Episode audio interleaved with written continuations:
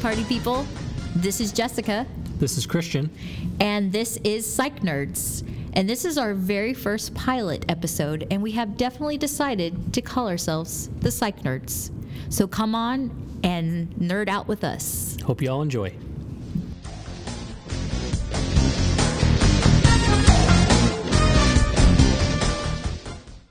Okay, so I'm Jessica, I'm Christian. and welcome to Our podcast. our podcast, which we are trying to figure out the name yeah, to. we're right now. It's um, uh, coffee notes and psych notes, but uh, you know, still still on the fence. We don't know if we're breaking any copyrights there. But Yeah, so uh, TBA on that one, but this is the very first podcast, and the purpose of this podcast is to kind of, not kind of, but talk about cool evidence based approaches to counseling, therapy, kind of do a really fun way to like do counselor training yeah, and kind of we're we're you know getting into we're budding counselors into this field, so kind of like Right. training ourselves while we do this. yeah, yeah. So we're just gonna like do cool interviews, book reviews, whatever. yeah, whatever we feel is, A lot is of helpful different- and cool. Mental health shit. Yeah, And cussing is okay. yeah, I feel like it's a great way to yeah. I live. think uh, Dr. Lord Gosling even said a well-timed curse is very helpful. Lord Gosling. and that's definitely an inside joke if that ever if this podcast ever gets out there into the interwebs. so today's topic, we're gonna talk about this book that we read by Dr. Bruce Perry, MD, PhD, Mhm. TM, I don't know if that's TM, and Mia Maya Salvovich. I can never Yeah, that sounds about right. Maya S- Sal Sal- Sal Salvizins. don't come at us, bro. Yeah, apologize. We butchered that one. we should put it in Google, but Google might butcher, it, and we are s- definitely apologetic. Um, so the book is a very, I think, a staple for crisis counseling with children who are experiencing trauma, and there's this really great summary of the book on the back, and it says about the boy who was raised by a dog. It says, "How does trauma affect a child's mind?" and how can traumatized children recover? In the classic The Boy Who Was Raised as a Dog, Dr. Perry explains what happens inside the brains of children exposed to extreme stress and shares their lessons of courage, humility, and hope. Only when we understand the science of the mind and the power of love and nurturing can we hope to heal the spirit of even the most wounded child. Yeah, So yeah, that's heavy. it is. And you know, I, I think he does a really, a really good job of, you know, telling these really horrific stories, um, but he always spins it in a way that you know, instead of seeing them as victims, you know, they're survivors. Yeah. and I think that synopsis, I, I, I can feel the the spirit of what he wanted you to walk away from Like with the hope. book. Yeah, with hope. You know, like these awful things happen, but you know, uh, children are so and people are so resilient, and um, you know, even though these horrible things happen, you know, it's just like the human spirit. You know, Yeah. And we can teach people how to be resilient. yeah, and yeah, there's like hope and he's i really got that you know you always want to dig deeper it's not what you think it is Yeah, yeah, and and kind of um, not being afraid to think outside the box to find the why. You know, why is someone presenting these, um, you know, these behaviors or these, you know, um, symptoms? yeah You know, uh, yeah and definitely evidence-based approaches to doing therapies was one thing i got um, because there's a chapter in this that's like whoa they're actually doing that therapy that's like a what was it, aversion therapy or when lgbt it wasn't aversion therapy but it was holding therapy holding therapy. Yeah, yeah, that one was, oh and we'll, we'll get into that in a little bit. But oh yeah, gosh that was little teaser there that was a that was a wacky wacky procedure. oh my gosh So yeah, it, it highlights the importance of not just believing any and everything. It's you know, um, being a considerate you know person who will read the research and, and what's actually working, what's Yeah. the data say, not just what's the next fad. Yeah, and I think that science is really under attack. Um, and people are like, well, what is science? And, you know, averages aren't even real and stuff. But no, it gives us ideas of trends. It might not work Yeah. in each case, so it's a good idea for counselors to think about the individual hmm Mm-hmm. as a whole person Yes. in an empathetic, empathetic way. Right. But just because one therapy that's evidence based approach w- might work for this one person Doesn't may- mean you can copy and paste it across exactly everybody. Yeah, Yeah. but it gives us an idea of what will work for certain cases. So I think it's uh, people just need to take a chill pill. yeah. Stop attacking science. Yeah, yeah. Well, So- I'm I'm excited to kind of tear this book, um, tear into this book, um, and sort of discuss some of the some of the chapters. Yes, uh, yes, I am too. Dr. Bruce Perry. So we should probably talk about him next. Um, And uh, M- Mamiya? Mamiya? So let's dig into his background. Yeah, sounds good. All right, so let's discuss the author, Dr. Bruce Perry, MD, PhD, and his co author, Maya Solovitz, which Christian was great and looked up a great pronouncing tool Yes, for us. wanted to get it right. We did. We want to give her mad respect for this book that she helped write. So, Dr. Bruce Perry, he has like this extensive background to him. He has a filmology. Filmology? Is that how you say it? Or is Yeah, it phil- film, filmology. yeah, filmology. So you guys can see words and pronouncing words are probably a struggle. It's a struggle's real Yes, in it's- my life. It's not our not our strong suit. That's okay. That, I think it's the ADHD Maybe. I don't know. I don't know. Um, so he is currently uh, principal of the Neurosequential Network, which I don't really know what that is, but I think it's a um, trauma, child trauma academy that he has created. It's a non for profit that helps children in Houston, Tex- Texas, but I could be wrong. Okay. This is coming from his website, gotcha. and there's a link to it, but we're just kind of doing a background really quick. Yeah. Um, but if you want to learn more about him, his website is bdperry.com slash about, and you can read more. Obviously, we should probably cite that. and he is also a professor adjunct of, he's an adjunct professor at the Department of Psychiatry and Behavioral Health Sciences at the Finberg School of Medicine at Northwestern University in Chicago. That was a mouthful. Yeah. So he does that Wow. and he is also an adjunct in at different colleges in Victoria, Australia, and Melbourne. Wow. At different wow, he he says a lot. He does. And he must he travel. founded he founded the um what was the technique that he founded in the book? Oh yes, so I would love to do like a podcast on this.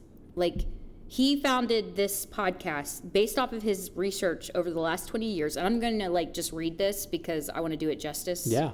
Um, this is coming from his website. His clinical research over the last 20 years has been focused on integrating emerging, emerging principles of developmental neuroscience into clinical practice. This work has resulted in the development of the innovative clinical practices and programs working with maltreated and traumatized children. Most per, um, predominantly Prominently. prominently thank you very much i can read prominently the neurosequential uh, sequential model a developmentally sensitive sensitive neurobiology informed approach to clinical work and it is um, called N- E, nmt for short i feel like i'm massacring this No, you're good. Keep like reading on the spot is probably Yeah, something it's- i need it's to pro- hard. probably it's hard Yeah. words are hard. Um, and he also has an education that he calls NME and caregiving, which is the NMC. And I guess this is like the three different. Um, like categories, I guess little Within the mo- branches of Yeah. his model, yeah. so uh, he's. He, it goes on to say that this approach is to clinical. Okay, this approach to clinical problem solving has been integrated into the programs at dozens of large public and nonprofit organizations serving at-risk children and their families. Wow. So this is like really cool because I don't know if I told you this, but I signed up to do CASA advocate training. Mm-hmm. And CASA is like they go and help abused children who are taken out of their homes. And they are advocates, they're volunteers. Wow. And yeah. like this Thursday, I'm going to go and train to be one of their advocates. And they're traumatized. Like Yeah. they've been taken because of abuse from their homes. And you're like an advocate for both the judge and the child. So I wonder if they teach this model. It'd be interesting, and you could even if they don't, you know, you could suggest this. Yeah, it's pretty interesting. So, so, oh, go ahead. I was going to say, so that's on Dr. Perry. What about our friend Mia, Maya? S- Maya, S- Maya S- Sol- Solovitz? You want to hit that? Hit Yeah, that let's- pronunciation. Let's make sure this is right. I don't Yeah. know why we're struggling with this word so bad. Maya Solovitz. Maya, Maya Sol- Solovitz. There you go. It's just our life right Yeah. now. It's it's, It's the getting Z. pretty late. It's, the dinner Z time. in the name that throws me off. Yeah, yeah. It's it's a very interesting name.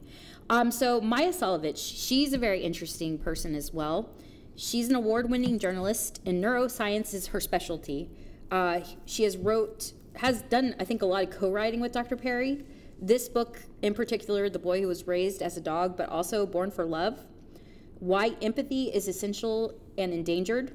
And she also has written The Unbroken Brain, which is, uh, if I remember correctly, it's called, it was a New York Times bestseller, Unbroken Brain, a revolutionary new way of understanding addiction. And she wove together neuroscience and social science with her personal experience of heroin addiction. Wow. So it's pretty amazing. Yeah. And it won a 2018 Media Award from the National Institute on Drug Abuse. She's a, she's a PhD, right?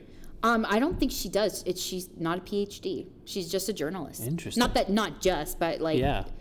so that's pretty outstanding. Yeah. But um, She's got a unique. Um, perspective, right? Yeah, definitely. And she's got this bro man and Dr. Perry that probably helps her with the yeah, I'm- I'm sure they're geeking out over the neuroscience. yeah, for sure. definitely. So she has an amateur, not an amateur. Uh, what do you call it? She's not an amateur. oh my gosh, I'm not trying to like uh, disrespect people here. Uh, she has a um, when they you get it with life a lifetime Oh, yeah. PhD like uh, a Yeah, she's just got like a lot, a lot of life experience. Um, yeah. yeah, I can see what you're She's saying. lived the talk. yeah, she's lived the talk. That's yeah, a good so way to I say it. would really like to also do a podcast on this book. Yeah, I think that would be very interesting. that would be interesting. So apparently, you're, like Dr. Perry, or you were going to say something. Did I cut you off? No, Dr. Perry's for rent, meaning that you can have him come and talk at different events. he's for rent. Mm-hmm. Okay. yeah, Yeah. I wonder if Mia, Maya, excuse me, I want to call her Mia. I love the name Mia too. Maya, I wonder if she goes and talks. Um, I'm or sure she, she just writes. does. So, yeah, she's co-authored a lot of books, and she lives with her husband and her two squeaky cats. Love it. in New York City. And if you want to see more about her, she also has a, a website. Excuse me. It's um, Mia Maya. Oh my gosh, Maya com slash bio or backslash is that bi- backslash Yep, bio backslash slash bio. we'll probably put this if we ever put this on spotify or something like that we'll probably put all these links in the because we're masocurious anyways So, all right, cool. Well, let's get into the let's get into the themes. let's get into the themes So, um, kind of moving on from um, talking about the the authors a little bit, um, kind of going into like the overall themes that we took away from from from the book, um, and you know, just correct me if I'm wrong, but kind of the three things that um, at least I took away was, um, you know, meeting the the the child where they're at. Um, Most Un- definitely, yeah. yeah, and that you know, unfortunately, you know, children don't have a whole lot of autonomy um, in general, which is why they're at risk of being in these horrible traumatic um, situations. And then, you know, unfortunately, when they get treated, they don't have autonomy in society either. Yeah. So you know, it's it's treating them, and that kind of goes into the second theme, which is treating them with dignity and respect Yeah. and I think Dr. Perry um, does a really good job of sort of emphasizing he doesn't press them any further than they're comfortable to be, because control is taken taken away from them, Yeah. and so he's trying to place it back in their hands. So it's you know meeting them where they're at, sh- giving them dignity and respect, but then also understanding the um, the anat- the science of the brain. Yes. Most definitely. Um, and then unfortunately, you know, navigating the the infrastructure of the health system that we have. Yeah, like CPS and the government, Mm-hmm.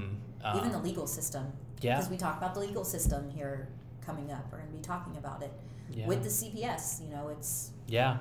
hand in hand. Unfortunately, like a lot of people are well intentioned, but you know they, they go into these agencies and they're overworked. underpaid, long hours, too many cases, and you know they just burn out. And then you get these people who you know need nurture and love and compassion on a on a way different scale in the beginning than you know what is typical for for a for a person, and they just don't have it.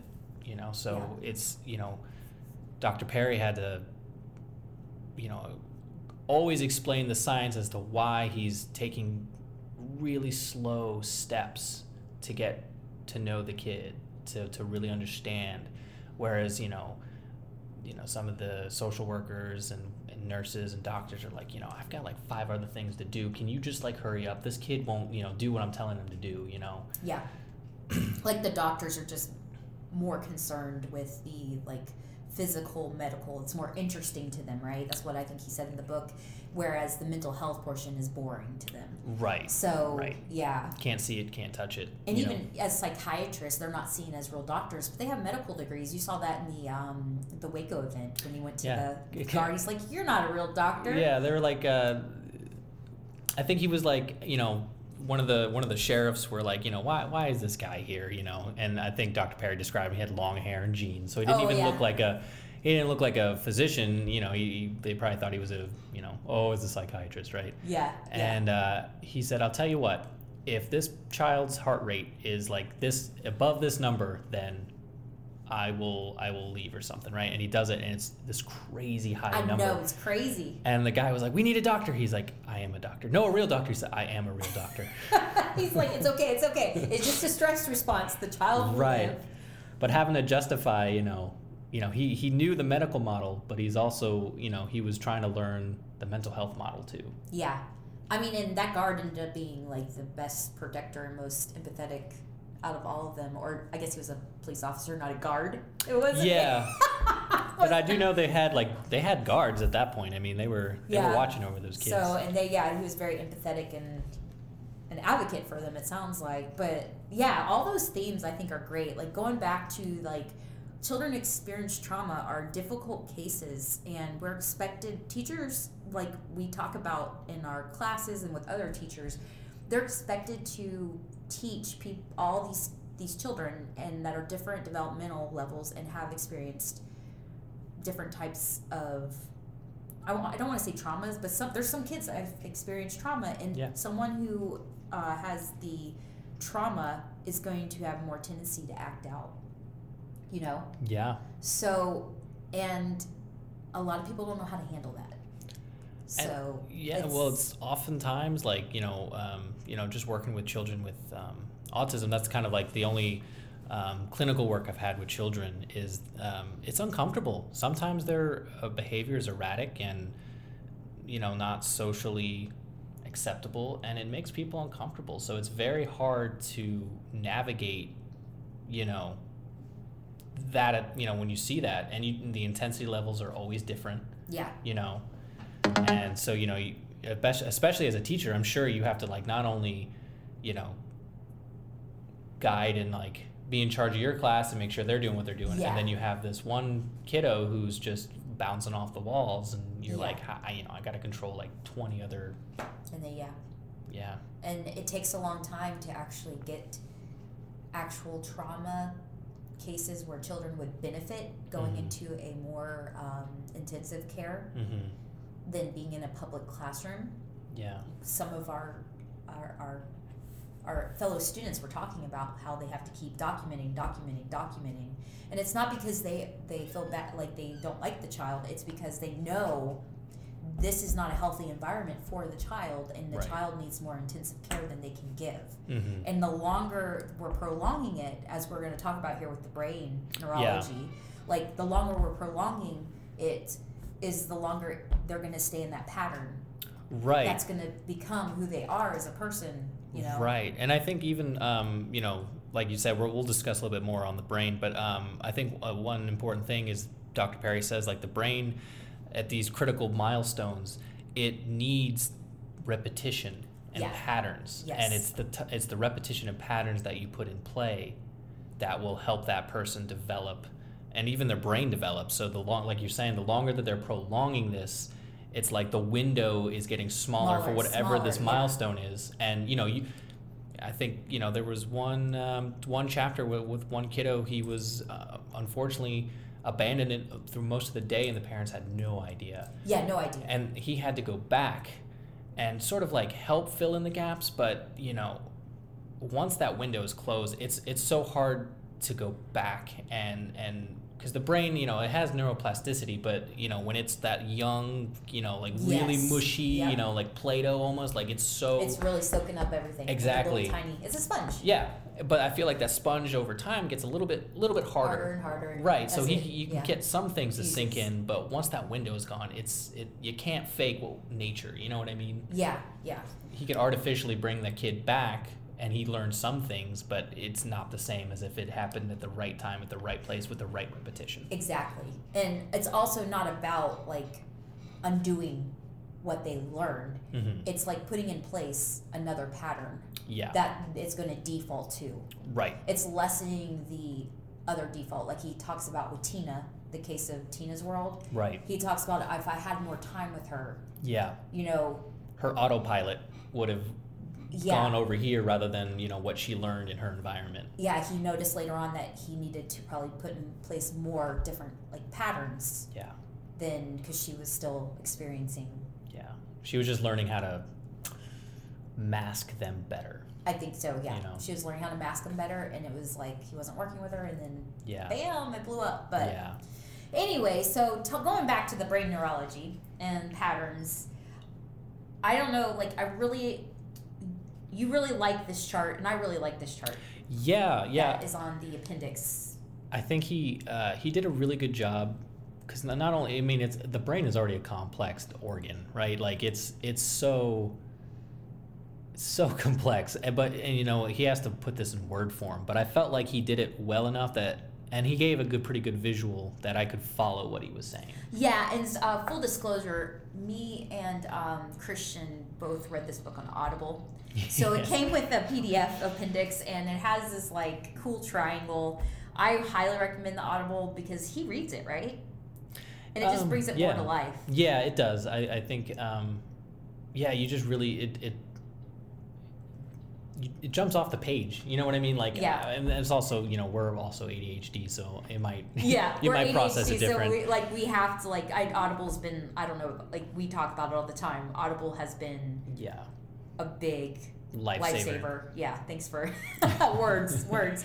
So yeah, it's this hi- hi- blah, hierarchy of the brain function on Figure Two in the appendix from the Audible version, and it's a cool triangle. It's a it's like an upside down pyramid, Yeah, and so um, basically you have from the very bottom the brainstem. The next um, phase up is the midbrain and the limbic system, and then the cortex. Um, and so what he was explaining was that the the brain starts from the the bottom up. yeah, And so the brainstem, you know, is like wherever all our basic, like our heart rate, our blood pressure, our, our body temperature, that all that's being regulated and developed early on. And then everything that moves out from there, all the way to the top of the cortical system, which is where you know we have abstract thought, concrete thought. Like we can get more, you know, abstract. But along the way, you know, um, different things are, are playing off each other. So when kiddos are um, in these traumatic experiences, oftentimes the first thing that sort of that gets out of out of homeostasis is their heart rate, yeah. Oh yeah, Tr- that's stress Yeah. response. and they're always um, cortisol. yeah the Fight or cortisol levels. flight. Yep, Mhm. and they're they're in it for so long um, that it it does start to damage and alter other things in their brain. Yes, yes. So it really kind of digs deeper. We had this discussion before where me and Christian, by the way, where it is genetics, but it's also nurture. We Right. think that could be um, causing a lot of the antisocial disorders that we talk about when we're talking about the cold heart. Yeah, yeah. Because I mean, like if we were to use a more basic example, um, like anxiety, someone could have a higher threshold or a lower threshold to handle things, so they get anxious easier. Yes, more But- sensitive to it. Yeah. Right. And if, but you know, if they're at the early age and they never learn any coping skills, Mm-hmm. um, to manage that, then they're just going to be a highly anxious person. Yep, because of the trauma. Yeah. You know, So definitely, because that's what they, the pattern. Yeah, I get that. So this is a really great, um, you know, figure that he gives because he puts the brainstem at the bottom all the way up to the cortical, and then he puts the uh, different processes that it's in charge of, right? like yeah, the hierarchy from the bottom to the top, from the brainstem to the top. yeah. And I think in the midbrain, uh, there's there's like the arousal response, which I Mm-hmm. think, if I'm not mistaken, that's the fight or flight. That's the Yeah, that sounds about yes. Yeah, and that also that's a huge one that gets um, that gets um, out of whack. You know, it's it's they're always in some sort of they're heightened arousal all Yeah. the time. Yeah, so this figure really brought it home to me because I'm not going. He did talk about the brain and neuroscience, and I love it, but sometimes I get. My brain doesn't focus on it. Yeah. And so I stop following it, and Yeah, I'm yeah. audible. I'm like pushing like 15 seconds back each time, and I'm like, darn it! That's fair. Yeah, it, he he does it he does it well, but I, I don't think I could explain it half as well as he could. And I, even in the book, he said you know he had to. It took years for him to be able to to modify it to get people of all different ages and different professions to understand what he was talking about. I think he did Yeah. a class. Uh, well, that same example of that kid who wa- who had to go back and um, teach all these different social skills. Um, he had to have a discussion with the class about the brain, and he was a little Mm. nervous because they were young kids, and and you know, like I said, the brain's very complex, and he's, you know, I'm sure he probably drew this exact you know pyramid. Eh, hmm Yep. So Maybe put some faces on it. yeah, you know, Like, made it of made it young easier to kids. follow. yeah. So the hierarchy of the brain, the neuroscience behind it. I love neuroscience. I'm a big fan of it. I listen to other podcasts like Dr. Huberman. He talks about Mm. neuroscience and Hmm. how to deal with anxiety and eating disorders and all that good stuff. So That's- it's great. It's very interesting. um, so we got to talk about him one time. Yeah. He's a great man. Oh, he's a great researcher. I don't. I don't really know him personally. you know, you're not yet, not yet at least. We're yeah. not we're not bros yet. Maybe one day. Um, so yeah, and we talked about brain anatomy, and we talked about treating the children in unique cases, dignity, respect. Uh, I really want to touch base on CPS, and I was appalled. Like in, I know Yeah. we're short staffed. Yeah, well, and you know, I think we had to take into account too. It was probably in the late '80s, mid '90s, about the time that he was. Yeah. You know, if we look back at the, you know, some of the stories like Waco, I know that was in the '90s, like yeah, right. Yeah. Yeah. So, I would hope um, the system is not as. They don't. You're trying Not to a lot guess. of people. Yeah, well, not a lot of people fall through the cracks, but I know, you know, just from very brief work, you know, talking to other social workers, it really hasn't changed that much. I mean, the the it still is what we said earlier, which is overworked, way too many cases, yeah. underpaid, long hours. You know, that really hasn't changed that much. You know what I hope has changed Hmm. is that, and I remember this because I had a friend who was a foster child, and her parents wanted to adopt her, and so she had a uh, a foster um, what do you call them? Foster family. Of CPS worker. Oh yeah, you Social can say worker. Social worker, yeah. So one thing I do remember is back in the '90s because you don't know I'm a '90s kid. I was born in the '80s.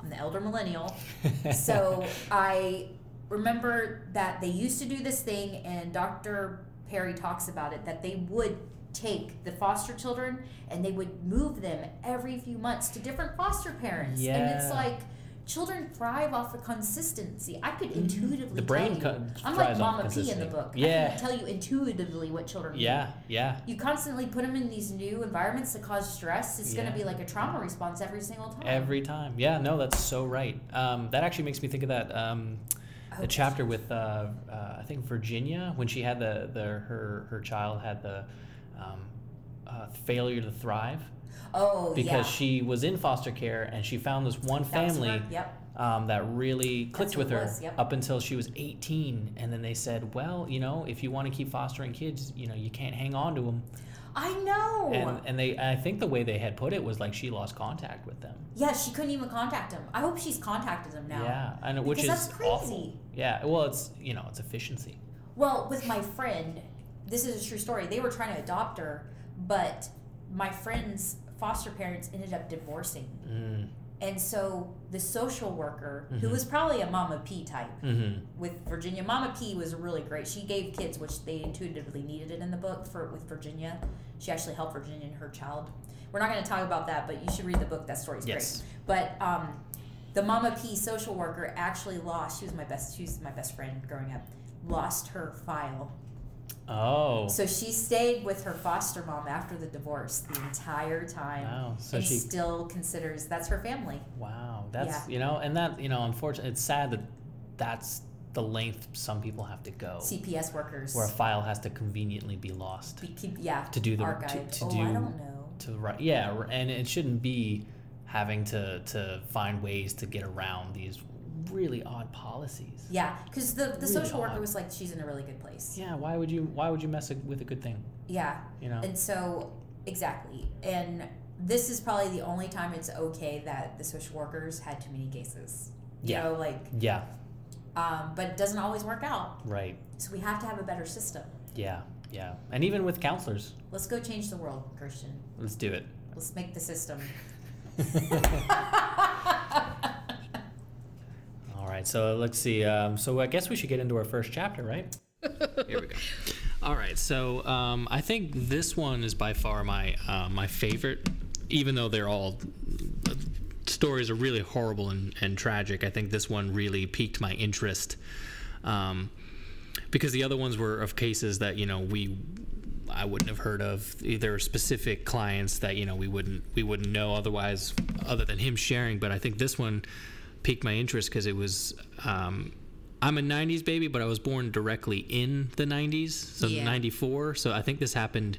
The Waco uh, massacre happened in '93. And not to tell my age, but I was 10 years old. Yeah. and I remember this being in the news. So Right. I was like, what is this dude? I remember seeing it on the news in the bedroom with my parents where we watch, where we would watch TV. Yeah. And I was just like, what is going on? Yeah, I can't even imagine. Um, and I, you know, didn't really know the story too well, but I remember I remember the name Waco, and I remember th- I remember knowing that that was a that was a, a bad thing that happened, right? Yeah. So um, when he, you know, shared that he was one of the psychiatrists, uh, one of the clinical workers who were working with the children of that.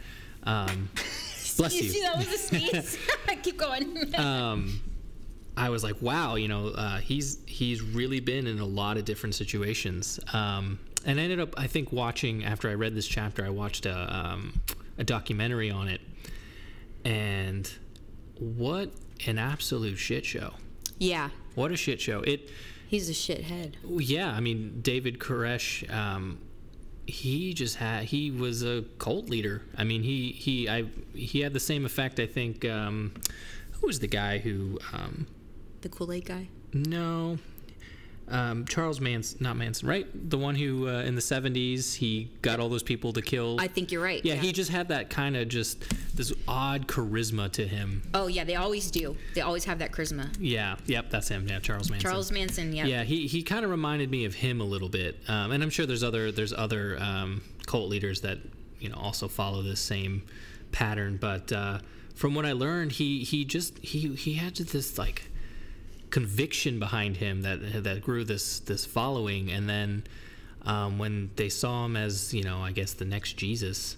Um, He kind of looked like yeah, Jesus in he, like photos that I've seen. yeah, he would let his beard grow really long and his hair grow really long. Oh, you're not talking about Manson. You're No, talking yeah, about- oh, Koresh. but okay, he, I'm he back. did he did like Yeah. David did let his beard grow. He long did the and same things. thing. Yeah. I've seen pictures of the yeah. Yeah. Um, so he just did these odd things um, where he would like tell people what they ate, what they could pair with their food, who they could marry, who they could be with, and all these different things.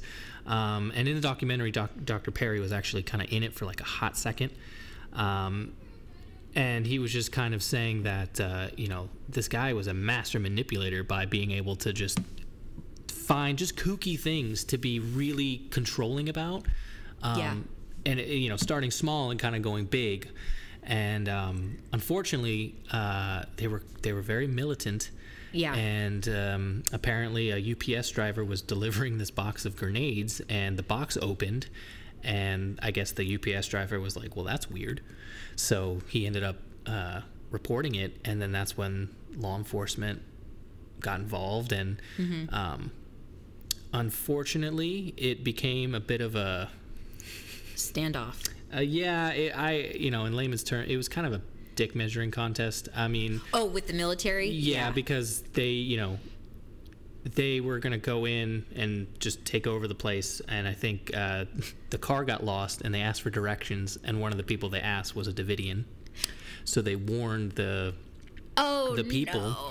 Ah. And so when they arrived, they just started shooting at the FBI and actually killed like three or four agents. And that's when the FBI was like, all right, well, this is personal now. Yeah. And they actually shot David. Oh, wow. Yeah, they shot him and he was going to die. Or they thought he, he and there was like a, a recorded call to his mom saying, you know, I'm, this is it. I'll see you in the skies. I tried to be peaceful and um, ended up living. And, uh, it was just such a massive uh, blunder on the FBI that they could have taken Koresh. They could have just arrested him on his own because he would leave the compound up Yeah. until the siege started. But they wanted to prove a point that you know that they they could they could take down this thing, and it just escalated. But anyway. Um, he only let out like a certain amount of kids, Yeah.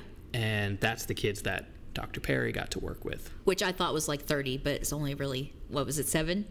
I don't. I don't remember the name. I. I Or th- I don't remember. Like I don't know why I thought 30 or 20. It was. it uh, was, but it was the only kids he let out. Because then Yeah. after that, um, he just that was it. That was the only kids to be let out. Oh, I wanted to say something because I just like looked on the Googles, and apparently they could have got him a long time ago for killing his prophetess Lewis Rodden when she was in her eight sixties.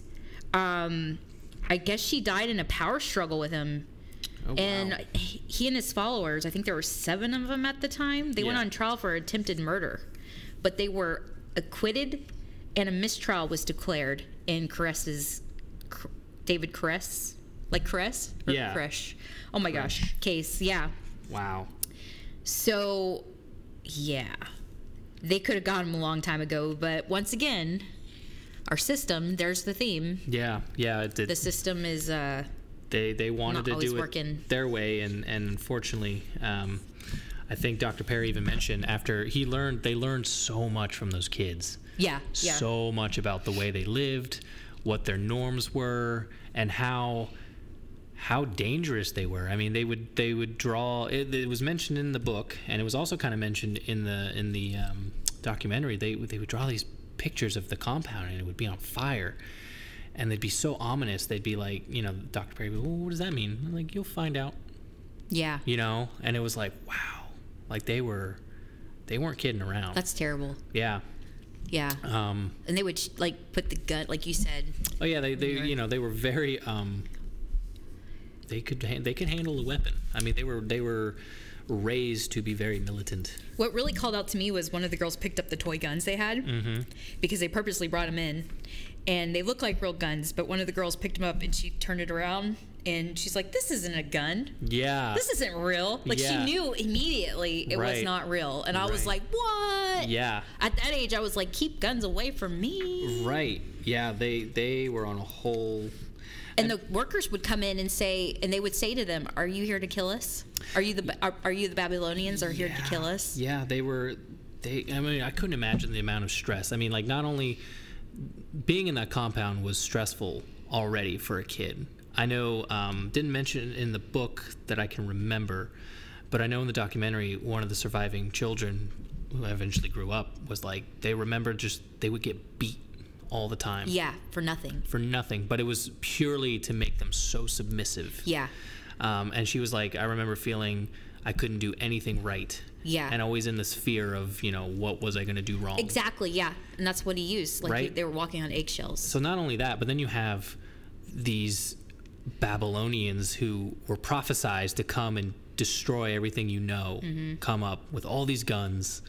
You know, they don't look anything like you've ever seen before. They have tanks. Yeah.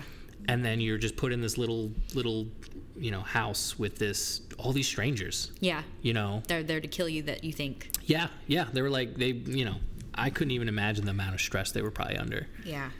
And they wanted to separate them, right? But there wasn't enough room in the CPS system to take them. Yeah, they were. I, they were just gonna pluck them and just put them in the system. And I think, um, By sheer luck. yeah, either I don't remember if Dr. Perry had any say in it, but I, I, I remember he was not for that idea. Yeah. Um, and it was he- like sheer luck, right? yeah, and he kind of he kind of realized, um, you know, just give them some routine, Yeah. just Routine. Mm-hmm. some sort of normalcy, because this whole thing's traumatic. yeah. There was a lot of stuff going on in that compound. And they were able to kind of like get at that. And going back to the idea of consistency, which was one of the main themes of that chapter, or we talking about themes. Yeah. the consistency is a way that children with trauma heal, right? Being able to trust the adult, the Yes. Babylonian in this case. Yeah. Um, so when we talk about consistency, we really, when we talk about trauma with children, Dr. Perry really makes a case in this chapter about how we want to make sure that we don't force children to share trauma. Because I'm not sure if it's this chapter, because there were so many great points he made throughout this entire book. Yeah. But there was some point where he says that if you force somebody to relive the trauma, there are a lot of sci- there's a lot of scientific evidence that supports that it could actually cause more trauma. Yeah. So just uh, routine and calmness, and just letting the child be who they are, and they are they will tell you. Yeah, and it's also their trauma um, was. Mm-hmm. You know, if you're if you're coming into their world, you know, how are they? You know, you can't assume or expect them to just trust you. Exactly. And so the only way you can build that trust and that rapport is, you know, just being with them and and setting a routine that they know is going to happen every day, and setting a pattern and setting some you know clear boundaries and Yep. you know. Um, only allowing certain people who had time, right? Because that was one thing they were doing when he showed up. They were just having different healthcare workers, yes, th- whoever could give time, right. and it wasn't consistent. Yeah, because this was like a 51 day siege. I mean, Yeah. 51 days. 51 days. That's a long time. With children asking if their parents were dead yet. yeah. Yet. Yeah. They said yet. And unfortunately, Or they said that my mom's dead. yeah, unfortunately, there was a time when it was it, it appeared that it was going to get resolved. Um, they allowed Cur- David to record a, a message that they were going to play out to the radio stations in Texas. And they did what they said, what he said, and uh, he changed his mind. Oh, yeah. And the FBI was. Because he had to predict, you know, he predicted this was going to happen. Yep, and the FBI got pissed and they started um, taunting them. You know, flying helicopters over them. You know, with with uh, spotlights and playing loud noises throughout the night. You know, just psychologically trying to antagonize these people. But it only proved his point. You know, David's prediction more, which was that these people have no good intentions for us. Yeah. And so they went out with a with a blaze. You know, Yeah. they they would have rather he he took everyone out. So I feel like he knew what was going to happen. Not because he was predictor of the future. I just think he knew that if he provoked the police in a certain way, especially the Waco police, Mm-hmm. Yeah. and or the FBI, whoever, that they were going to respond that way. Yeah, uh, well, I think too, it, it- there was a uh, at that time there was a lot of distrust for government, Yeah, and um, you know, kind of the actions like both sides are to blame for for what happened. Yeah. Um, but I think and he's a master manipulator too. yeah, and uh, Dr. Perry even says they were trying to deal with this man as if he was a con man and not Yes, As- that was the problem. yeah, not as someone who had this deep psychological you know A rel- pull on yeah. these people. Religious leader. Yeah. he was a religious leader, even though he it- wasn't yeah he was he was a wasn't- it con was a cult, but they but- truly saw him as as the you know the next son of god you and know he thought he was. yeah he genuinely believed so it He took whatever he thought. yeah and i thought it was sad that dr perry y- you know several times he kept telling them i'm telling you Oh, you know these yeah. kids are burning they they're dr- they- they're drawing burning buildings like something bad there is an end game if you keep pushing these people something's going to happen and they just Yeah, brushed it's him being aside. predicted by the children. And let's go like a little deeper into like the actual therapy he Mm-hmm. used. sure Because he used art therapy because he was asking these children like asking questions and they weren't forthcoming. They were just going to say, my parents are dead or something like that. They would just Mm-hmm. Yeah. give like one word answers. And the way they played with the guns, they Yeah. knew how to use guns with the toy guns, the art therapy he employed. And he would just sit down and draw with them Yeah. and they would as you said they would draw things burning things blowing up i think there was bombs being thrown is that what Yeah. like on the buildings or something Yeah, like that I, I always had to do something. It always went back to some sort of fiery explosion or something, you know. So yeah, no, that's true. And I mean, that's what I was talking about thinking outside the box. Yeah, Instead of you have to. treating these kids like you know, I ask you a question, you give me an answer like you would an adult. He went back to the basics, which was just what do kids do? They Yeah, draw, they draw you know. how can i be like a, a supportive Yeah, and I think- adult figure for this child And I think they call when you know you're playing beside someone, they call that parallel play. oh yeah okay And so that's essentially he was drawing beside them. He's just in the room doing the same activity, but not, you know, nothing far from that. and Yeah. our yeah our child therapists probably like oh yeah yeah yeah they're probably really you know Yeah. our, yeah, it sounds our well-versed child therapists out there and it's crazy because it sounds so like duh, but Yeah. back then, back then it was like you know that the science and the the data and the way of thinking hadn't come about yet. It was just being formed with this. Yeah. I feel like yeah the 90s were crazy yeah, no the like 1993 shit went down yeah Because that's when shit went down in the satanic panic, right? Yeah, that one was also another crazy one. And actually, um, that actually kind of brings us into the next chapter, right? Yeah. So, yeah, Dr. Perry, satanic panic. Yes. So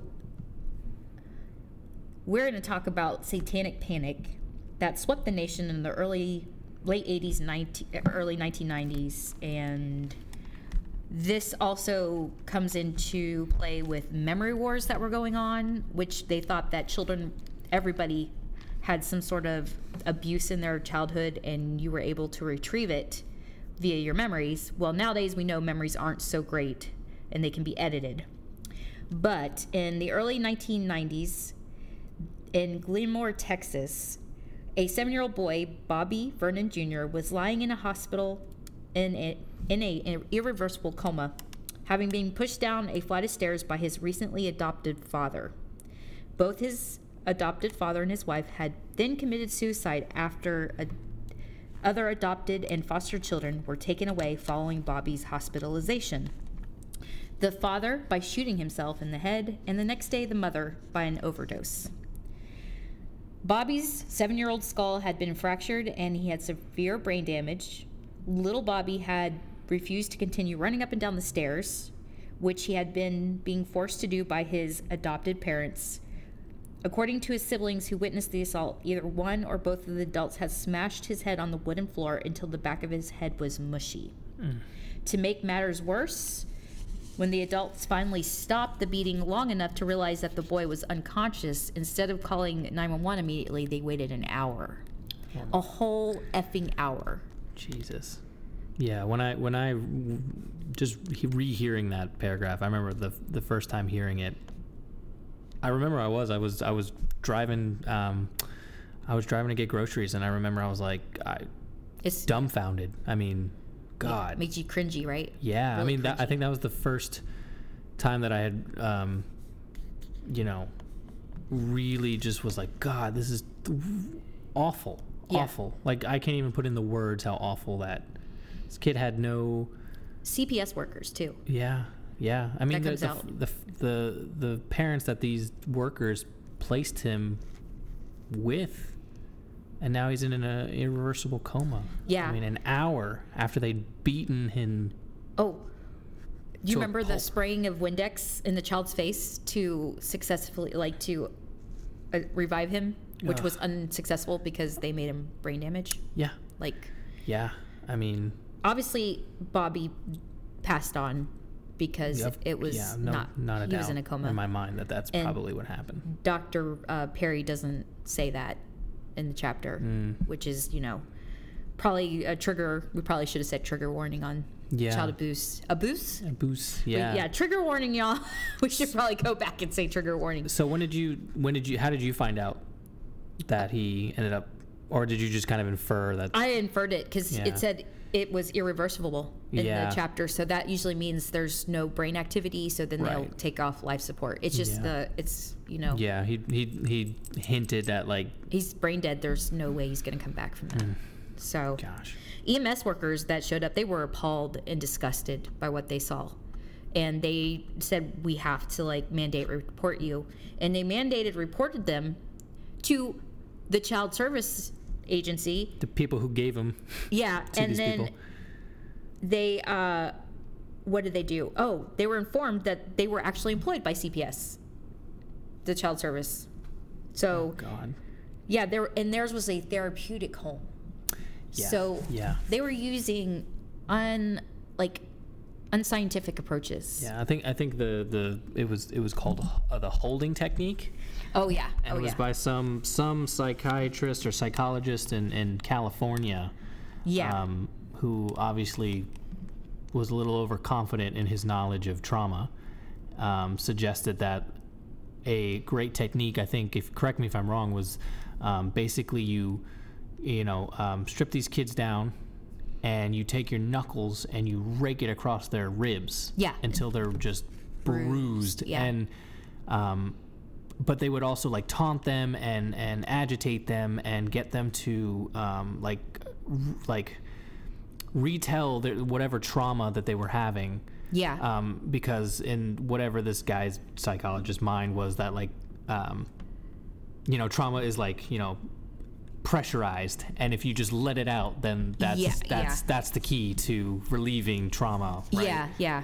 um, but it was almost like a torture technique because they would they at the same time this was happening um, it- there was a panic of satanic rituals and, and Yeah, yeah. cults so they were kind of using this as a way to um, get these kids to admit that their parents were part of this satanic cult because they were trying to like get these subconscious memories they thought were there, Mm-hmm. right?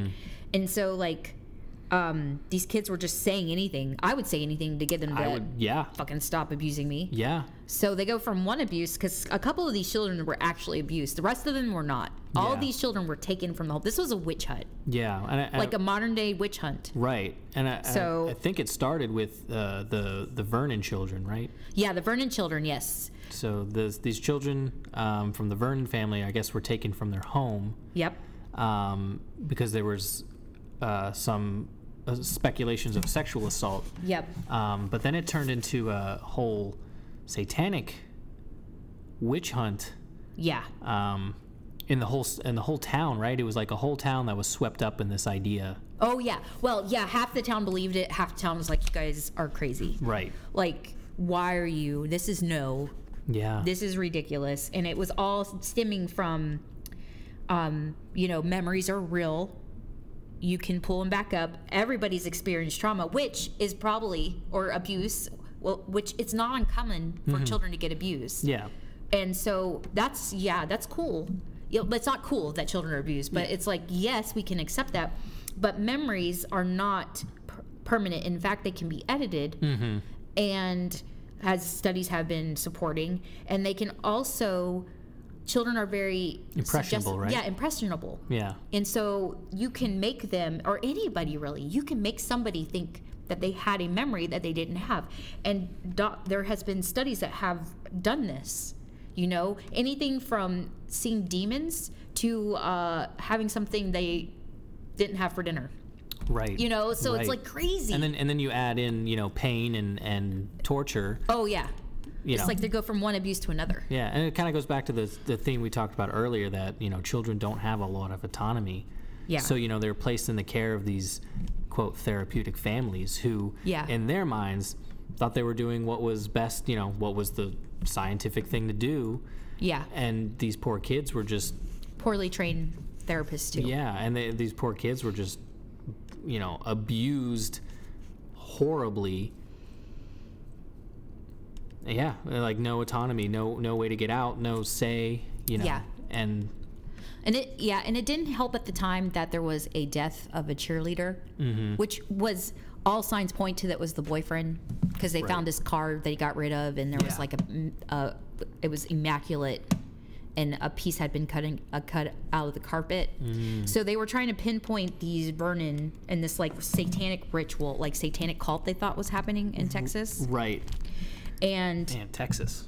yeah, all over the country actually, because we have like the the West Memphis 3 which were three teenage boys who one of them was just Gothic and Wiccan. Um, I think his name was Damien, and another boy's best friend Jason, and another kid that didn't even know the other two kids, and he was dem- developmentally disabled. And the cops coerced him into giving a false exception. I didn't tell you what they actually. The Memphis Three. They were accused for killing three children in satanic ritual. Hmm. Right. so it But, was same, yeah. same sort of. Yeah, and the judge and everybody thought that they were just because of that. And there was no substantial evidence, just like with this case that we're going to talk about, no uh, substantial edge evidence that would support an um, beyond a reasonable doubt Yeah, to like- hold up in a court. Right. That there was a presence of s- any satanic. Yeah, Sort of. They just didn't like that he he dressed in black, and Yeah. it didn't help his case that Damien would was a teenager. Yeah. and he's going to go around and be rebellious, and he's going to tell you, "Yeah, I do," Yeah. because he doesn't care. Yeah. He but just wants to now piss he, you off. he didn't really think he was going to get in trouble either. Yeah. And unlike this, what th- this uh, they were actually proved that there was satanic rituals um, didn't happen, and they actually let the parents off that of that the children were taken from a lot because none of them really. Well, it was interesting the way that um, Dr. Perry was actually able to, to kind of help those parents get custody back of their kids because Yes, he, yeah. he used he knew what he the brain um, anatomy and like Yes. how heart rate increases when um, you know you're talking about or, th- or reliving a tra- traumatizing experience. Yes, yeah, So he was able to, um, you know, put these kids up to a heart monitor and ask them, you know, did your parents really cut off the head of a dog and you know you All know, that, you yeah. know, and not a single not you know the heart rate but they would just said stay yes. consistent But yeah, they were saying yes, and the, the heart rate was consistent. well they'd be like yeah I said that you know and you know I was just and it, heart rate would stay the same but when he talked about the experience of being you know the raking or the the holding the heart rate would increase, increase the and actual that's how, abuse. And yeah. that's how he knew. Okay, that's real trauma. That's a real story. That's the difference between, you know, telling, being, saying whatever they wanted him to say in order for that horrible thing to stop, and the truth. And Mm. they were actually able to then kind of connect it back to the Vernon family because they went.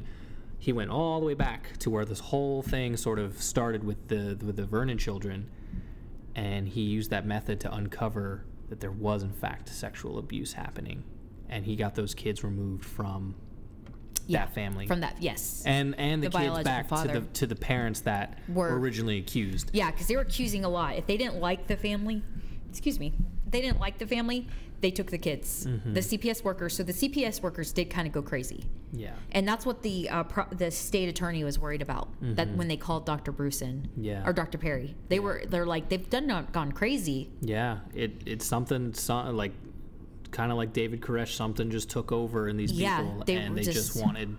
They were out for like blood. Even the main prosecutor, they blamed the police officer who randomly was on duty that night and who was placed in charge of that the cheerleader's death to to like Investigate. investigate.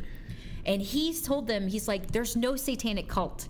There's no evidence. There's no nothing. And the main prosecutor said, if you say something against me, I will end your life or I will make your life hell. Yeah. And he sure did. Yeah, th- I think he, did it. uh, the officer. I think is in jail or Yeah, something. he's like Mm-hmm. in jail, and I, they finally acquitted everything, but they put him in jail. They like they were they thought he was in the satanic cult. Yeah. he got accused, and that like the CPS workers were taking away children from families that they didn't like the family, and if they liked the family, they wouldn't take the children away because Yeah. you know that. Yeah, because what was happening, the Verdant children were just staying everybody in their during these holding sessions. You Yeah. know, it's crazy. And you're right. I'm glad that he was able because Dr. Perry had a big conundrum because he had to disprove this. Yeah. and even he was like how the heck do I do this? yeah, and, he even his own staff he said was having satanic panic, yeah, and he was accused of it. yeah, But like, how do you accuse somebody who's not from there?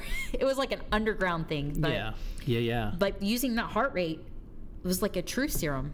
It's kind of like uh, we know that um, Mm-hmm. It was a great lie detector. yeah, lie detector tests don't work, but it's like it's a it's a crisis detector, trauma detector, Trauma detector. I like that. Yeah. trauma detector for kids. for kids, exactly. Yeah, to help us to really real because memories are not real Right. a lot of times. And I, and I kind of like the idea of through him knowing the science, he almost gave their voice back. yeah, Because if you think about it, if they, w- you know, at that point, no matter what they said, their credibility was lost. yeah, And but And that's what they their said, yeah. credibility was taken from them. exactly. And it's almost like uh, Doctor Doctor Perry was able to give it back to them. yeah, those poor. Just could you imagine being one of those children? No, Mm-mm. this this one chapter, this one really, I mean, all of them stick with me in some kind of way, but this was the first one that you know really struck me. Yeah. Now I know why he has like a, a co-authored book with Oprah. Mm-hmm. Like, he's just. Um, I wasn't a big fan of some of his wording. Like he, he used pansexual in a negative connotation, which isn't great for the LGBT plus community. Gotcha. Um, so there's a little bit of cultural considerations that Yeah. Yeah. And it, it's you know this book was written and he even what year it was written. I think ninety. It was like yeah, it might have been late early two thousands maybe. Um, we should probably look that up Yeah. before we. But like he um. It's so hard because the Audible, it's like a new edition. Yeah, 2006, and then it was rewritten in 2007. So like Yeah. wording's going to be off, but he did do like negative connota- conno- connotation in terms of like the Vernon family being historically pansexual, and Yeah, I think he the actually way he said it was like This is a little bit of family therapy for y'all, but um, there was a little bit of uh, some generational trauma that was being passed down in the Vernon family. Yeah. Because it was the grandfather who had abused the fa- yeah the their, father, the right? father and the, Yeah. the sister, and then the father was doing the same thing. To, So like the little yeah. got a little Bowen ther- therapy going on. Oh yeah, yeah. That that's the uh, what do we call that? The vertical stressors, right? Passed down through ge- the Mm-hmm, Yep. hair, yeah, the hierarchy, the hair. I don't know what I'm saying.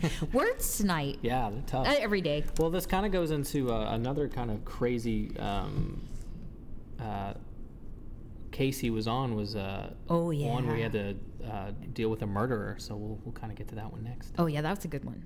Boy man had brutally murdered two people.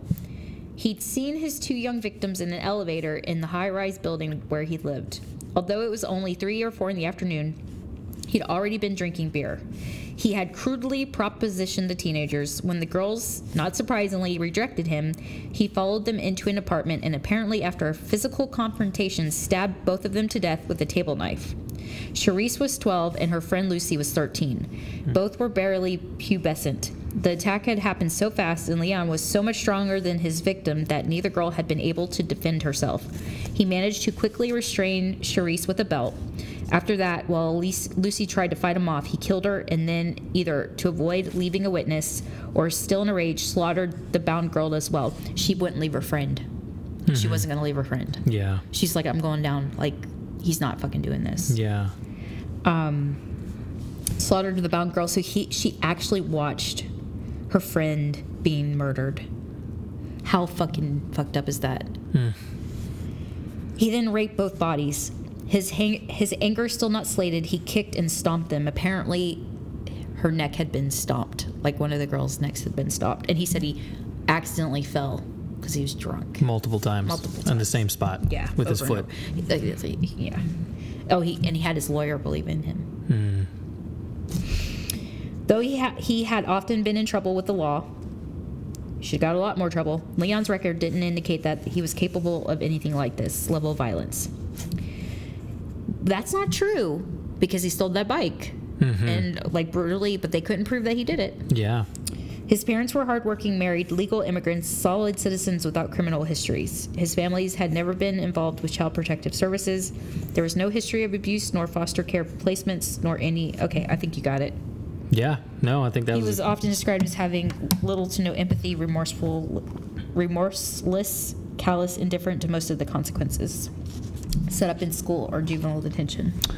yeah. That one. Um, Gives me Ted Bundy vibes. Yeah, I think that was the first time I was like, wow, I mean, he's face to face with a murderer, a murderer child, A murderer child, yeah. a murderer child. I mean, a drunk murderer child. Well, he's Exact- not drunk at the time, but he, like, yeah, I mean, 16, this kid would sound like he was plastered. I mean, that's not, yeah, that's not, it's not a usual thing to do on like a whatever Tuesday night that they three or four in the afternoon. Yeah, exactly. Day So- drinking. So that that uh, immediately piqued my interest in like, oh my god, like, because some of it. Uh, tell me if I'm if I'm speaking for you, but reading this, I was kind of like, what the f- would I do if someone was like, all right, you know, you're trained, you're ready to go. Hey, go. This is the case. Go talk to the 16 year old kid who just murdered somebody, and you need to Oh my figure out if God. they're. I'll be like, what? Oh my god. was this before or after Waco? I mean, I feel like like this man has had. I mean, I don't know what I would do. Yeah, I was. I Like, don't. I don't think en- enough amount of training would ever make me feel like I was ready to do that. yeah, he doesn't give a date. uh, Yeah, as th- to we don't know when. where chronologically he is, but I mean, I, I, I, I don't think it merely would matter. I feel like he may have been like, okay, It here we was a- go. yeah, and I, he was called to actually because we're going to be asked to do this, like, um, It was like a- asked to do some court appearances Yeah. to because he was going to give an evaluation to the judge for sentencing, right? I think they were trying to figure out um, was he psychologically fit to stand trial, right? Yeah, because they couldn't tell. I think the way his background read, it was like this kid's obviously, obviously like he's sociopathic. He's not right. Like he's doing stuff that a 16 year old kid shouldn't be doing. yeah, And so they were like, you know, was he made or is he born like this? and that's an important question. Yeah. So let's let's unpack that. yeah. So there's a background story that Dr. Bruce was. I keep calling him Dr. Bruce. Anyways, you're not wrong, Dr. Bruce Perry. Dr. Dude, man. Dr. Dude. which is what I've been calling him off of the podcast recording. So, like, unpacking this story, he was able to get to the actual, like, meat. Yes, I think he got as far down as you can go before you're like, I don't know, right? Like he had, why he, he is what he had, is. yeah. I think he was able to dissect where in his development Yes, that's he, what made he him. milestones were missed. But it was kind of back to what we were talking about maybe in the themes, which was, you know, if somebody has a predisposition to be a more of an anxious person, yeah. it's like he may have been predisposed, predisposed Position, yeah, you're right. that word. Um, Yeah, that word, you want to me be to- be sociopathic, yeah. but you know it could have been avoided, but it was brought out even it further. was nurtured, yeah. It was nurtured out- into him. Um, Unknowingly nurtured. yeah, but what's also odd about this case too is that you see his older brother, and he's, you know, not eh, the exact opposite of Liam. He's you know just a, a neurotypical kid. He's very sensitive. He gets empathy. He's happy-go-lucky. Um, you know, just not this brutal killer sitting across the desk from Dr. Perry. Yeah. So it's it's uh you know the conundrum was like how can this kid be like this and his younger brother be this brutal aggressive delinquent? Yeah. And let's talk about how like Dr. Bruce Dude Man Perry was able to like pull this out of the developmental stage like you Yeah. have a son who is very well developed because developed in society in fact um, he's the reason that leon That's right. He called the cops. was called because leon Yeah. had the bloody boots and he was Right. watching the news Yeah. when he walked in leon was watching the news about the girls and he like put two and two together and he's like oh my god Yeah, this and it wouldn't was be in their above- apartment building Yeah, yeah, and so he called the cops and Leon eventually said when Dr. Bru- or Dr. Perry asked him what he would do different, he was like, I'd have thrown out the boots. But yeah. Like in the most logical, like oh well, Yeah. I got caught, so I wouldn't have got caught. yeah, exactly. And that sounds like true sociopathic. Mm-hmm. Like that's what He didn't regret that he, A had- lot of he had done it. He regrets that he serial got kill- caught. Yeah, that he got caught. He Yeah. doesn't regret that he did it. He doesn't feel remorse for that. Yeah. But he feels remorse that he's in jail. Yes, because it And affects everybody him. should be very sad for, for him. him, right? Yeah. And you notice like the sarcasticness in Yeah. her voice. No, definitely. I, well, Dr. Perry, he actually was able to get to the bottom of this by doing family therapy, Yes. like a session. Yeah. And he started, the parents were really upset, and he picked up on like they don't, they're very sad that this happened. Yeah. They and had an appropriate response. they had a very appropriate, so none of them are sociopaths or Yeah. Mm-hmm. psychopaths, or they have the proper empathy, I should say, because Yeah. once again, disclaimer, it's not really a diagnosis, it's anti uh, social something like disorder that. Yeah. and, and obviously don't self-diagnose other people or yourself. Right. Yeah. Don't do that. PSA: Go to a professional. Yes. There's a lot of things that go into the human psyche. Yes. Um, so it seems to be a thing now on TikTok. like everybody wants to like self Diagnose. diagnose Like, and it's, that not a good easy. idea. No. You should always go to a professional. But he brought the going back um, from my PSA, he brought them into a room and he had a discussion and he was just talking to him like he does with Dr. Dude Man's Perry's MO. Yeah. He's just, Just chatting with him. being him. Yeah. And it's like, tell me about the upbringing. And she, the mother who he picked up on was uh, developmentally, mentally. Well, I think at first he, she was challenged. very silent. Very and the, And silent, the yeah. father kept kind of taking over the answering the questions, and I think he eventually was like, "Well, why don't you let Mrs. I don't remember the name, but you know, let let Leon's mother answer this question." Yeah. And then it came out that she was developmental or He picked up on it. cognitively challenged. cognitively challenged is Yeah. a great way to say it i need to work on that um, so came out that she was cognitively challenged and back where they had come from she had a full support system for Mm-hmm. the first child That extended family. They um 'cause because if I Who's remember their developed, their yeah. nationality, they were they were f- first or second generation from immigrants, right? Like they had. i think so Yeah. yeah so they had a very strong connection Yeah, they had an interger- intergenerational, multi-generational. multi-generational like whenever the Household. mother uh, i think her name was laura let's just call her laura yeah. um, don't call the dad bob because i really forget his name you guys can read this book um, Yes. Oh, it's uh, Alan is the father, and Oh, okay, cool. Maria was the the mother. Yeah, so just after, and it was Frank who was the oldest born, and just after he was born, they had this extensive, Maria was ex, uh, the extensive like support net- network they would take over when she was overwhelmed, Yeah. Yeah. which was so important. But then, So that explains first brother. Like you can kind of see, okay, He's very- yeah, So what very happened? empathetic, What yeah. happened for second brother? And it kind of came out that Alan had an, uh, a promotion or a job change. Yeah. And so they had to move. yeah, his, his yeah, that Leon's father had that job change. And Maria was overwhelmed, right? She Yeah. was sad. She became best friends with Frank. Yeah. Well. c- Yeah. And. Uh, And, yeah. she was, and then she became pregnant with Leon. Right, right. And so her and Frank, the older brother, had kind of their own little routine and this and that. And then when Leon came, um, I think Maria was really struggling to kind of redo all the things she had done with Frank. Yeah, 'cause she would stay out of the apartment. She was depressed. right. She and, wanted human connection. yeah, and I wonder if some of that may have been, you know, postpartum depression on top of Yep. being in a new place, away from people you love and know, Yep. and then and then honestly, like as much as being with your kids is great, I'm sure that that, that doesn't. That's only one piece of the puzzle. Sometimes you need people Yeah. your age to talk to and connect Yeah. with. So there might have been some loneliness. Yeah. And being cognitively challenged, and we're saying this because this is really fucked up part. When Leon was born, she found that she was overwhelmed with him Mm-hmm. because he would cry all the time, Yeah, as babies do. as babies do. But they all have different temperaments, right? They do. So, yeah. and Frank had a probably a different Mm-hmm. temperament because he had so many so much attention. Right. Right. And Maria, being cognitively challenged and probably depressed, was probably not able to give that same sort of Yeah. attention, That attentiveness was which not the all same. babies need. Right.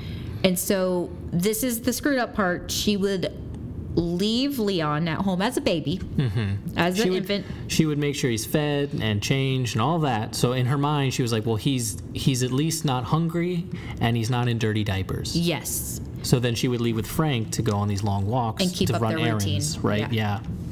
And long hours, Leon, day after day.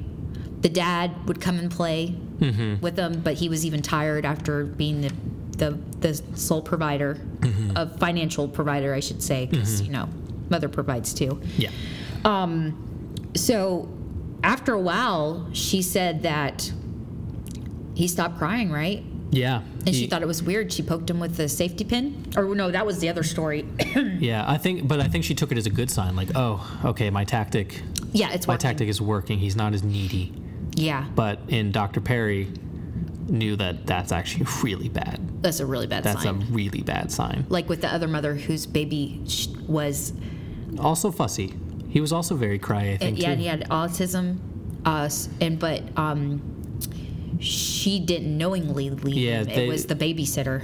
she had a, a day job Yeah. and, and left and would come back just in time before the parents came back until one The day babysitter, yeah. mom came uh, the mom came back sick Yeah. she was not feeling well and she the middle of the realized day, that's so where the heck's my babysitter and then they finally found out months have gone by where the same thing was happening to leon which was they were setting them up making sure they're fed making sure they're di- you know Yeah. all the, the basic you know things were checked off but then they would leave and that's when like that's the anatomy of the brain comes in because es- especially as a baby all of that stuff from the bottom to the top is especially um, prone to picking up on these different Yeah. you know these subtle things that you wouldn't think are a big deal but play out way into the future as being really they're really deficient in certain things Yeah. It's pretty crazy.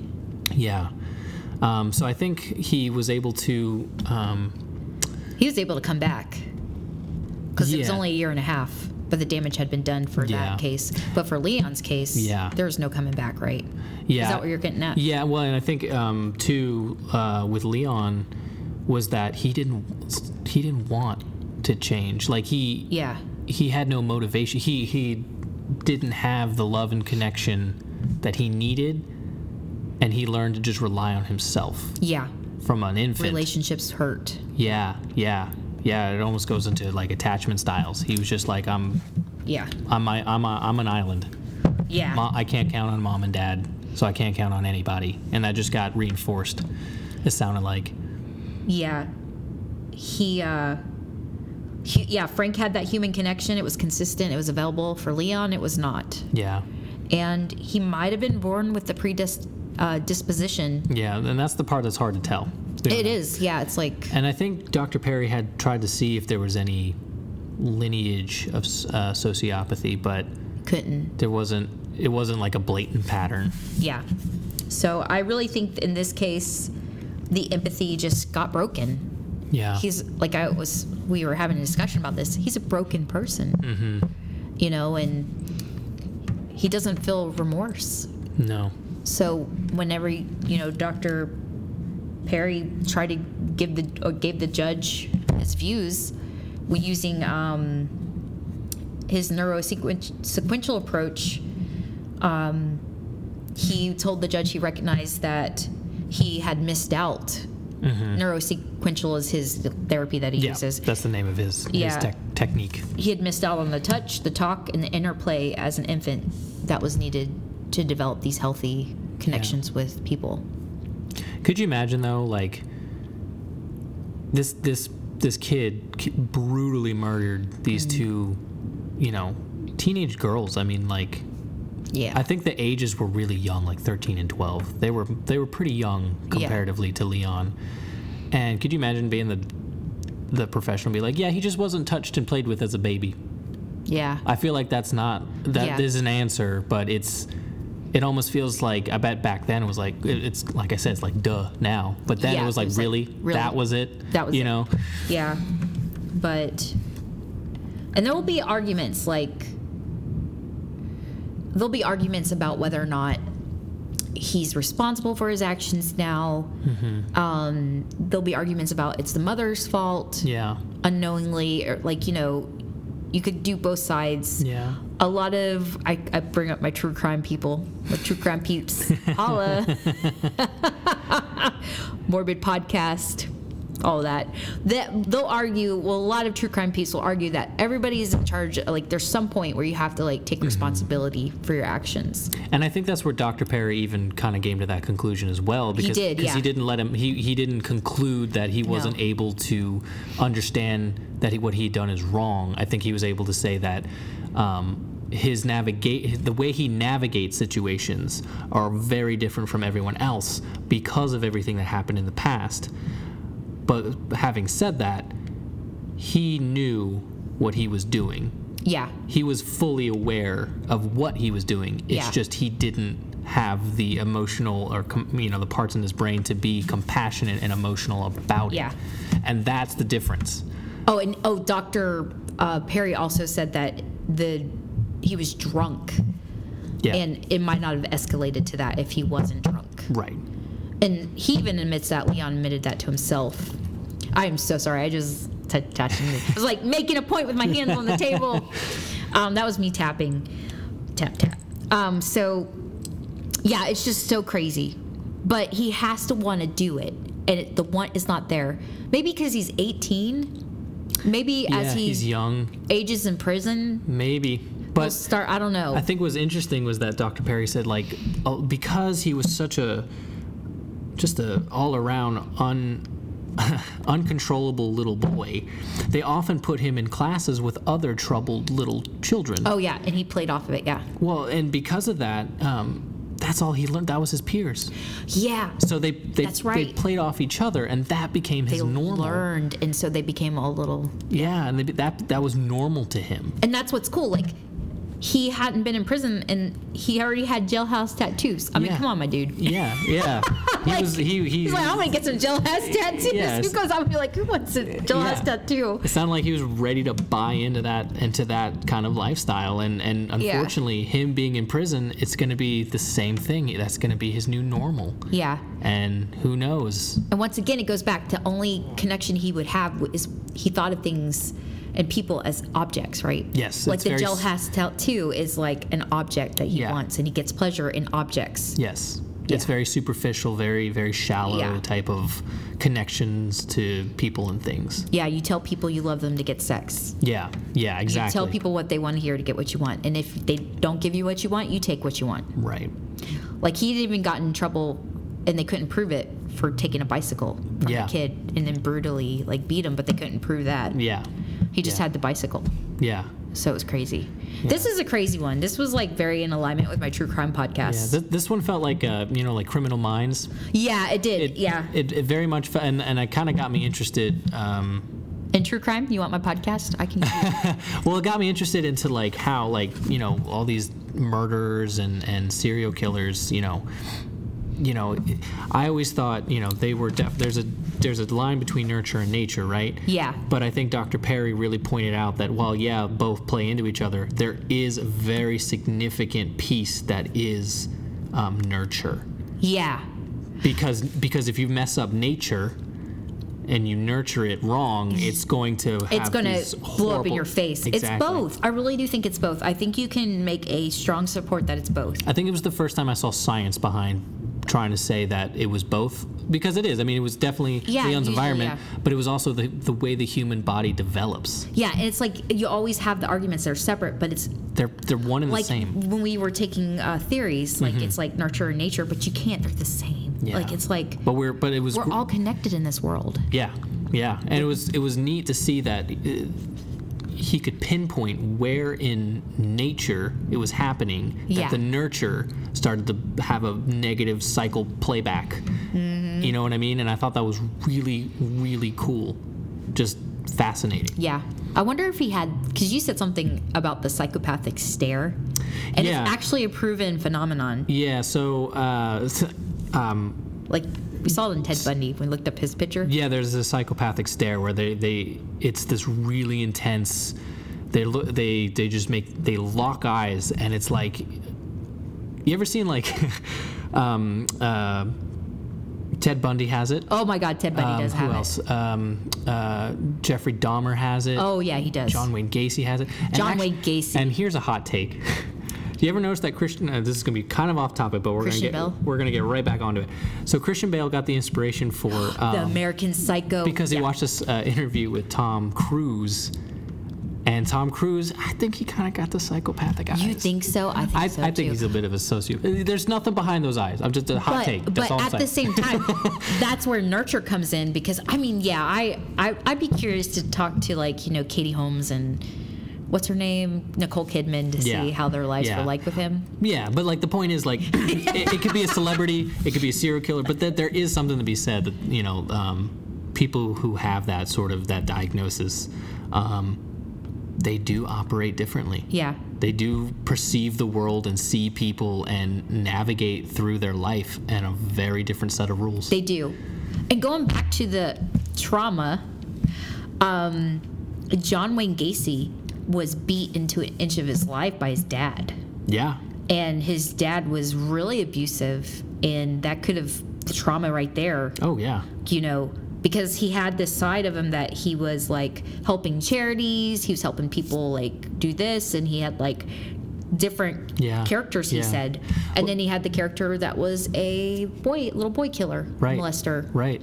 Well, what's I, kind of like the last point here. What, what I find interesting is there's a case like John Wayne Gacy where he had obviously a really tumultuous like um, home life, but then you have someone like Jeffrey Dahmer who, as far as we know, yeah we're not sure yeah was pretty.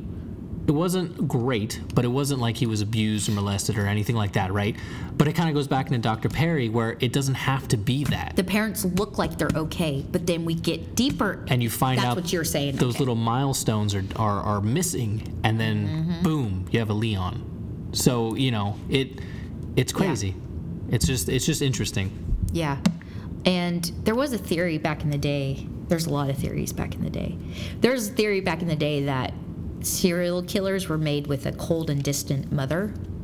yeah yeah they And, always uh, seem to blame the The mom, yeah. yeah So I don't know what that is. They love blaming women.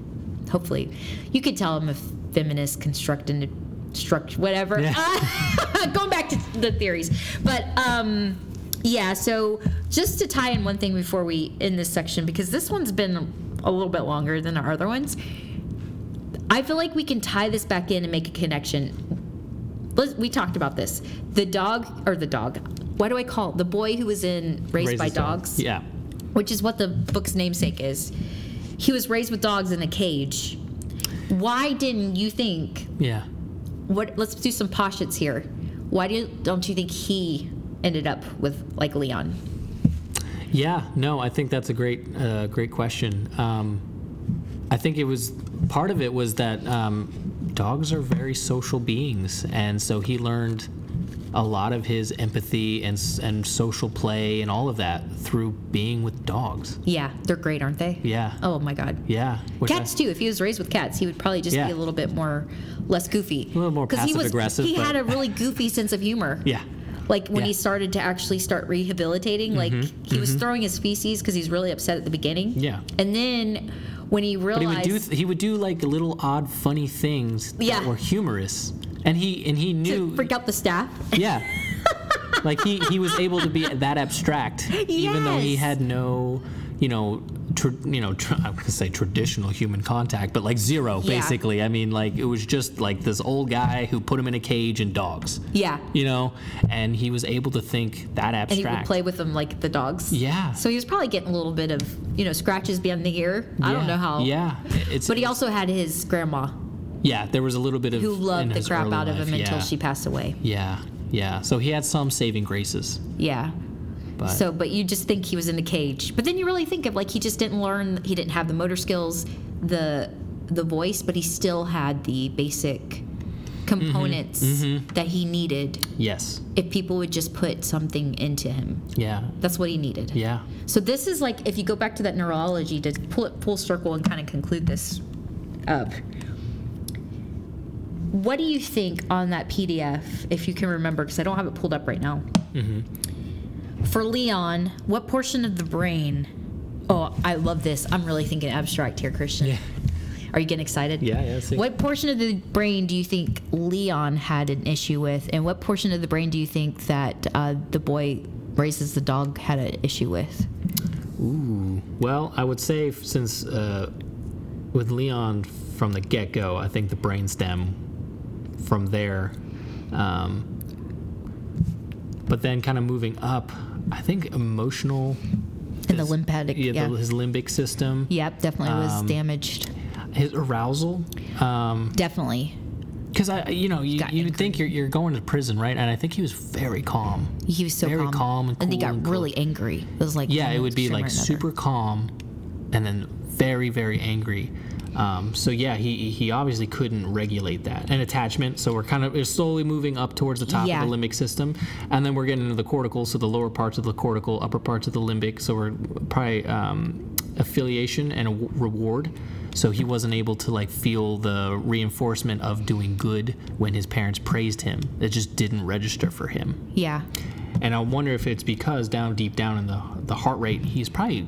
I mean, it's very anxiety ridden. I'm sure. at one time. To yeah, to like no, you can't count on anyone. Yeah, because you know humans are very social beings, and you, your Mm, just can't. Mm-hmm. caregivers are your lifeline. And he and he, from a very small, he learned Yeah. it's me. You know, and he's very impulsive. yes, So for anti-personality disorder, which I think that's what he was diagnosed with, he's definitely along the lines of a sociopath or a psychopath. Not so much a Hmm. sociopath yeah, because he wanted that power and it was impulsive the kill. yeah. And he was he was, granted he was drunk, but it was still an impul- impulsive decision to just But it got really gruesome, Mm-hmm. which kind of pulls it into that yeah. He didn't plan it. It's like he he pulled him in. The He was drunk, aggression and- and then boom. we were talking about like the assaults in Mm-hmm. crisis class, Yeah, the different levels. yeah, yeah. So Yeah, and I think for the kid um, who was raised as a dog, um, Oh yeah, going full circle. he I feel like for him he he had like uh, his attachment was pretty good. He obviously could do humor, so he had Oh, abstract. abstract, thought. yeah. Just motor skills were So off. for him, it was kind of like from the brain step up to the cortical. He had just like weird, well, not weird, but just he had gaps in certain places. But he was also developed Yeah, the midbrain well- definitely. in like, but it was like um, uh, motor motor regulation. Like he couldn't. I think he had a hard time holding Yep. a pencil. Like emotional regulation, um, emotional re- reactivity, because he was screaming and throwing his feces. yeah. He had some in Olympic. So, yeah. But I, I would say he was probably stressed. Oh yeah, yeah. He didn't know how to. But once he was calm and, and fine, I feel like he really like, you know, it was just a lot of you know just the social behavior. So like the the cortical sort of things where you're learning um, how to do how to read social cues. Yeah. You know, because he knew how to be social, he just didn't know how to be social with humans just yet. Yeah. You know. I wonder how he's doing today. Yeah, that's a good point. I, I you know, I, I know at some of the end, end of the some of the chapters, and this is not one we covered, but um, he does kind of give a little, like so and so is doing well and thriving. Can't tell you much, but you know, just know that they're doing well. Yeah. You know, so. But yeah, so We are so nerding out on this. yeah, this is Yeah. psych nerds. Uh, yeah. This is psych nerds. We have decided. this is the name, So yeah, and No, I Oh, yeah, Oh. think that was a great book. Dis- you were going to say something. I was just gonna say that I I had a lot of fun dissecting uh, the chapters and, and getting to really dive into uh, this book. I, I I've recommended it to a lot of people, yeah. and there's a couple people I know who are in social work who have requested this book uh, for like their birthday because Yeah. they know that this is a really good book. So Yes. Lord Gosling, continue to assign this book. Yeah, this was a great, this is a great book. Um, great author. I I think I also recommended it to people that work with children. Yeah. Mm-hmm. And with the, like you know young adults, and they seemed very excited about it. And I talk about it, and it's informed Yeah, me because you know I'm a teacher yeah, and yeah. a budding counselor. I'll say I wish I knew inform my I teaching. wish I knew this when I was working with um, children Yeah, with autism. yeah. Um, It's less scary, right? yeah. Well, it's also like there was this, Just gotta be. there was this piece like um, oh, no, we can keep going and going, and I swear this will be the last. uh, sorry, Dr. Sure, Gosling. sure, sure, Uh, sure, sure. But uh, I know that a lot of times in, in when when Dr. Perry would go to these cases and are dealing with these children is like you know they're self-soothing as a as a toddler. But Yeah. they're like, you know, "N- this is not developmentally where they should be. You need to treat them where they should be. And I remember in behavioral therapy, that's sort of where we would meet them yeah, is because you wanted them to be at that milestone where they should have already been. Yeah. But I always thought it was a little bit unfair because, you know, I didn't know this kid as well. I got to know them, but I always felt like there was more underneath than just the behavior. Yeah. And I feel like this was really great in tapping into that. I agree. But I agree. We could nerd out all night. all night. yeah. So, party people, we're going to call it quits. Yeah. Continue to psych nerd out Yes. Yes. because psych nerding out is so much fun. Very fun. And yeah, See you in episode two. until then, keep nerding out.